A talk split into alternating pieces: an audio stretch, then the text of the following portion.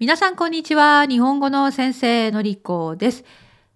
今日これを録音しているのは、なんと5月なんですね。2023年5月の1日朝9時30分です。はい。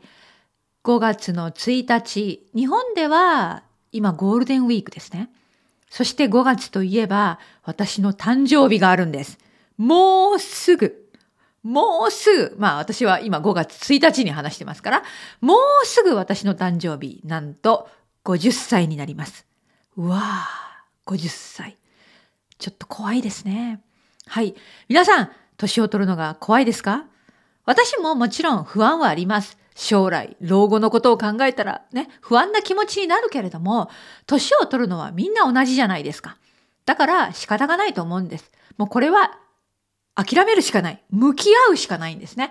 なので、年をとって腰が痛い、肩が痛い、顔にいっぱいシワができた、白髪が増えた、と嘆くよりは、いや、今日も人生楽しもうぐらいの気持ちがちょうどいいと思いますね。なので私は、誕生日を直前に控えた今の私の気持ちはワクワクしています。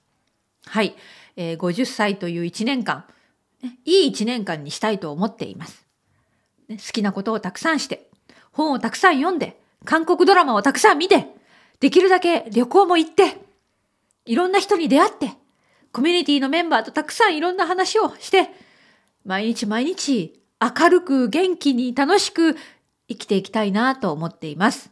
皆さん、そんなのりこさんにおめでとうのメッセージ送ってくださいね。はい。まあこれがね、この録音のエピソードが公開されるのは多分6月の後半以降かなと思ってるんだけれどもね。はい。え今日は私が最近見た映画について話すんですね。タイトルにあるように私は本当に久しぶり、3年以上ぶりにベルファストで映画館に行ってきました。まあコロナの間全然映画を見てなかったからね。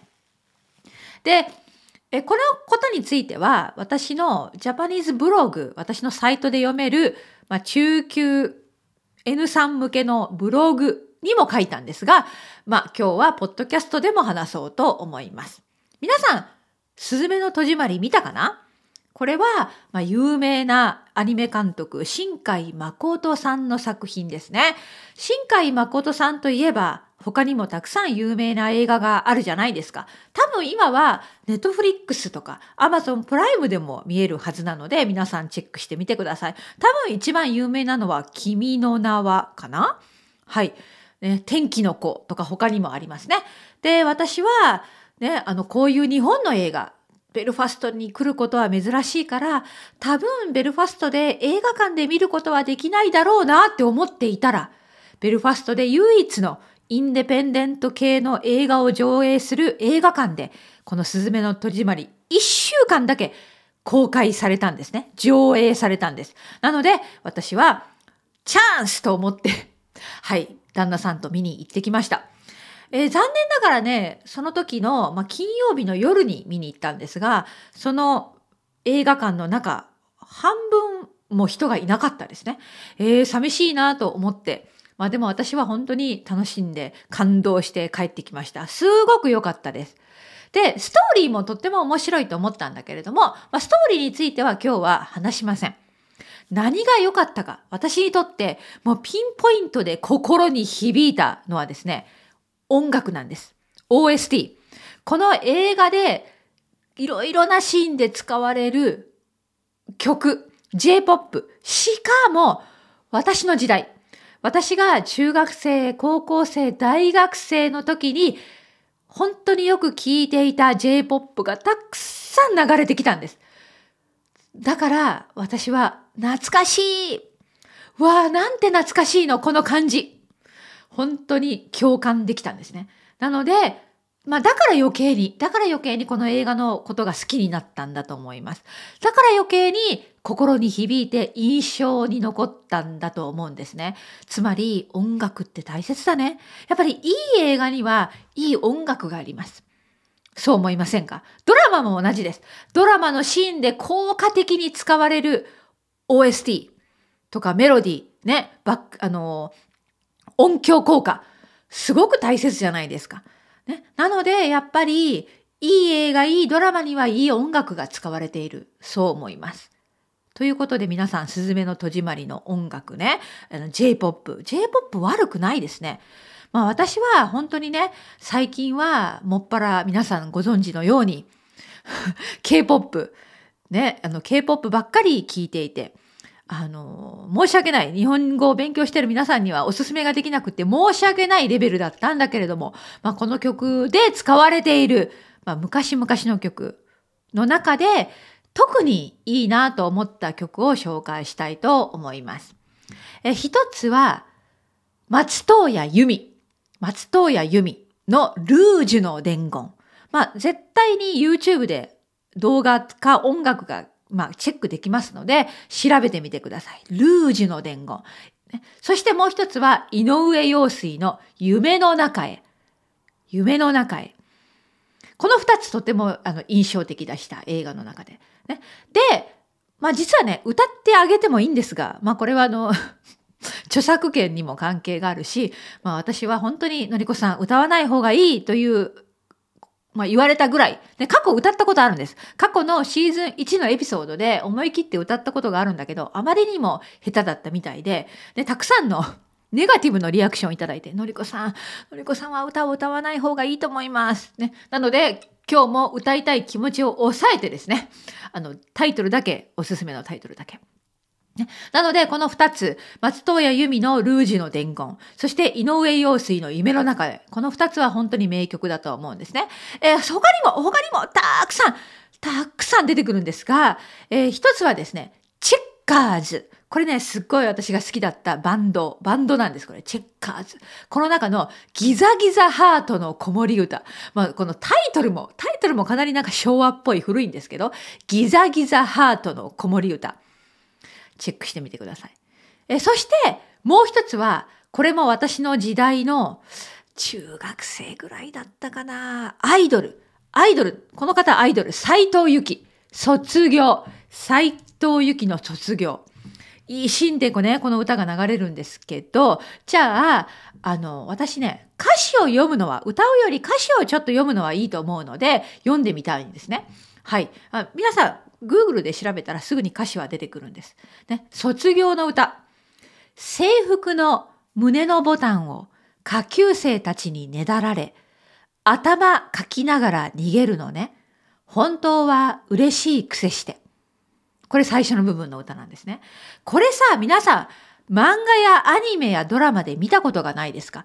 日本のこれ伝統的なことなんだけど、卒業式に、ね、大体女性が男性にお願いするんだけど女性が好きな男の子の制服のボタンをくださいって言うんです。で、これはその男性のことが好きか憧れていて、ね。で、記念にあなたの制服の胸のボタンが欲しいんです。まあ、ちょっと告白してるみたいじゃない？もう一度最初の部分ね。これは斎藤由貴というアイドルの昔の歌、卒業。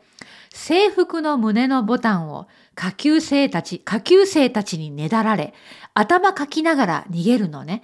本当は嬉しい癖して。いやーね私は実はあのお願お願いというかその好きだった人とか先輩に憧れていた先輩に、ね、制服のボタンくださいってお願いした経験実際にありません。私はない。でも、アニメとか漫画でよくそんなシーンを見たことがあるし、私の友達がですね、え憧れの先輩の卒業式にで、その先輩にボタンをくださいってお願いして、でも先輩は、いや、あなたにはあげられないみたいな、断られたという友達がいて、その友達がその日ワンワン泣いて、ああ、ボタンもらえなかったと悲しんでいるのを、悲しんでいたのを覚えていますね。はい。まあ、卒業式っていろいろなドラマがあるんですよね。はい。だってさ、まあ、下級生が上級生で、ね、先輩で憧れている先輩がいたら、で、その先輩が卒業したらもう学校で会えなくなるじゃない？ね、だから先輩が卒業するの寂しいという思いがここには込められているかもしれないし、同級生でね、あの、同じクラスメートだったりして、好きだった人が卒業する。で、制服の姿、ね、その人の制服姿がもう見られない。寂しいっていう思いが多分ここには込められているような気がします。はい。卒業式には本当にいろいろなドラマがあって、私は思い出しました。皆さん、卒業式、皆さんはどんなセレモニーがあったのかな？私はですね、中学校です。特ですね。特に中学校の卒業式では泣いた覚えがありますね。はい。感極まって涙が溢れた卒業式でした。はい。まあ、それ以外にも、この斎藤由貴さんの卒業以外にも、本当にまだまだおすすめの曲がたくさん出てきます。昭和の夏メロ。もう、ピンポイントで私の時代。ということで、もしかしたらこの映画は、私と同じ年代の、えー、40代後半、50代の人が見ると本当に懐かしいなって思うことがたくくさんあるかもしれません。はい。ということで、すずめの戸締まりというタイトルで話し始めたけれども、すずめの戸締まりの内容については全然話しませんでした。でも皆さん、機会があれば、ぜひぜひ映画館、または、まあ、ネットフリックスなどでね、後で、後で見てみてください。本当におすすめの映画。日本のアニメは素晴らしいですね。あ、あともう一つ言いたいことがあります。日本のアニメがいかに素晴らしいか。まあこれは私ね、あの韓国語の会話のレッスンを受けているので、ソウルに住んでいる先生が話してくれたんです。えー、すずめの戸締まりは本当に日本でも、日本で、日本だけじゃなくって、韓国でも本当にたくさんの人が見たそうです。で、最近、まあ、2023年の話ですけど、まずは映画のスラムダンクが韓国でもとっても人気になって。で、その後このスズメの戸締まりが来て、で、スズメの戸締まりもたくさんの人が映画館に見に行った。で、私の韓国の先生はですね、日本のアニメの映画はすごいですね。勢いもすごいし、クオリティもすごいし、ね、もう本当に韓国人の人が、韓国の映画じゃなくって、スラムダンクとかスズメの戸締まりを見に映画館に通った。ものすごい人気だった。トレンドになった。ということをね、シェアしてくれて、私は嬉しくなりました。まあ私はね、スラムダンクの映画は見てないんですけれども、まあ残念ながらベルファストに来なかったので見られなかったんですが、チャンスがあればどこかで見てみたいと思っています。はい、皆さんは最近日本のアニメの映画見ました？映画館いいですね。やっぱりね、私はこれからもっと映画館に行こうと思いました。あ本当にね、コロナの時代、いつもいつもネットフリックスばっかりで、テレビね、あの、リビングルームだけで、ね、あの、映画鑑賞、ドラマ鑑賞してましたけど、映画館の雰囲気は最高ですね。皆さん映画館に行こうということで、今日のエピソード以上です。